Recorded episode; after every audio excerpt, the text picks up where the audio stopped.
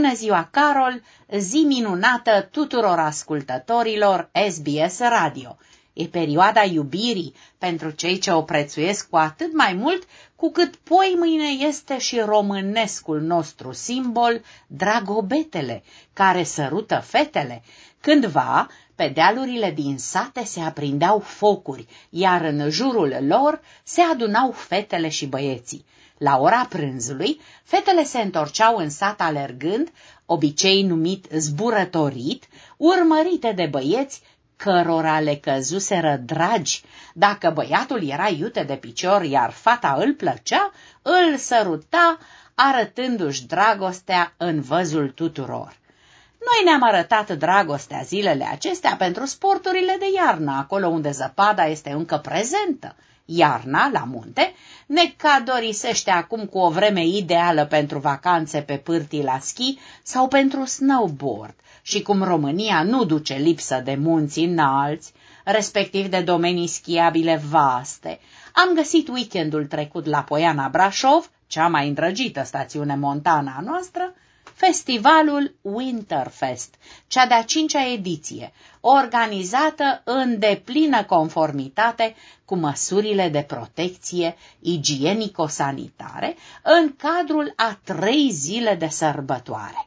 Astfel, din 18 februarie și până ieri, pârtia din Poiana Brașov alături de Centrul de Agrement și Salvamont Brașov s-au alăturat inițiativei Winterfest pentru a găzdui 3 zile de activitate pe zăpadă, marcate de 3 momente muzicale, 2 competiții sportive cu premii, dar și activități pe pârtie, indiferent de nivelul de stăpânire a plăcii sau a schiurilor, preferințe muzicale, vârstă sau clasă socială, într-un weekend de poveste pentru toți participanții. Păcat însă că, în alte locuri și mai ales la câmpie, iarna fără zăpadă lasă urme adânci în culturile fermierilor. Acolo unde nici nu a nins și nici nu a plouat în ultimele luni de zile, culturile au început să se strice, grâul este cel mai afectat de secetă, așa că producția de anul acesta va fi mai puțină și mai scumpă. În sudul țării, din ce s-a cultivat în toamnă, abia dacă a răsărit jumătate. De când a fost pus, peste acest grâu nu a plouat niciodată. Nici câmpurile de rapiță nu arată mai bine, iar incendiile de vegetație izbucnesc peste tot unde este uscăciune, la Tulcea, la Stuf, la Breaza de Buzău, la viile de pe versanții sudici, lângă București, la Bolintin Vale, unde au ars 10 hectare de vegetație. Producătorii ne avertizează că în toamnă vom simți din plin scumpirile la raft. Deja România înregistrează cele mai mari scumpiri din ultimii 18 ani. Din 2004 încoace, inflația nu a depășit 2 cifre în România. Atunci era de 11,9%. Poate de aceea se și grăbesc românii să își rezerve vacanțele, mai ales vacanța de vară. Comparativ cu luna februarie anului trecut, numărul rezervărilor urcând acum cu cel puțin 1/3.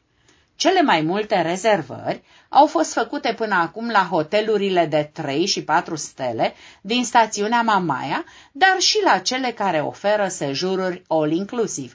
Cât să coste? Pentru o săptămână vorbim de pachete pentru o persoană între 1.500 de lei și 1.000 de euro, în funcție de facilități și standardul proprietăților 4 sau 5 stele. Rezervări se fac și pentru destinații exotice, Dubai, Kenya, Iordania, coasta de vest a Statelor Unite. S-a ajuns la tarife de 70.000 de euro pe familie, în destinații precum Maldive, iar 30.000 de euro s-au plătit repetat pentru Dubai. Cu avionul normal, unul solid, nu ca cel de antrenament care a aterizat pe un islaz din localitatea hunedoreană Sântandrei, trebuind apoi să fie tras împins pe drumul sătesc. În urma accidentului nu au fost înregistrate victime omenești. Localnicii din Sântandrei au fost chemați în ajutorul pilotului, iar pentru câteva zeci de minute drumul din sat a fost blocat pentru a face loc avionului împins de oameni pe calea rutieră. De s-a strâns lumea ca la urs. Ca la copac însă s-a strâns lumea în Sălaj, în fața unui arbore unic în Europa. Are grosimea de peste 12 metri. Este cel mai gros plop în viață din România și, din câte spun specialiștii, ar putea să fie și un record european sau chiar internațional, fiind menționat pe site-ul de specialitate Arbori Remarcabili. Plopul este situat pe o pășune din satul Băbeni spre Ciocmani, Sălaj, iar cercetătorii susțin că în zonă mai sunt astfel de arbori, puțin mai mici. Măsurat la înălțimea de 1,30 m, are peste 12 metri circumferința.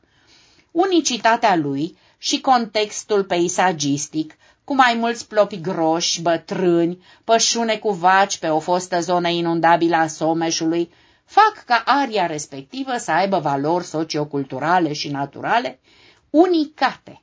Asta da bogăție naturală. Nu putem însă să nu amintim și de marea bogăție culturală a României, sculptorul Constantin Brâncuși, pe care îl sărbătorim la nivel național începând din 2016, printr-o zi dedicată, sărbătorită an de an, la data nașterii sale, 19 februarie, fiind născut la Hobița, Gorj, în anul 1876. Lucrările lui Brâncuși se numără în prezent printre marile creații artistice internaționale și sunt expuse în întreaga lume.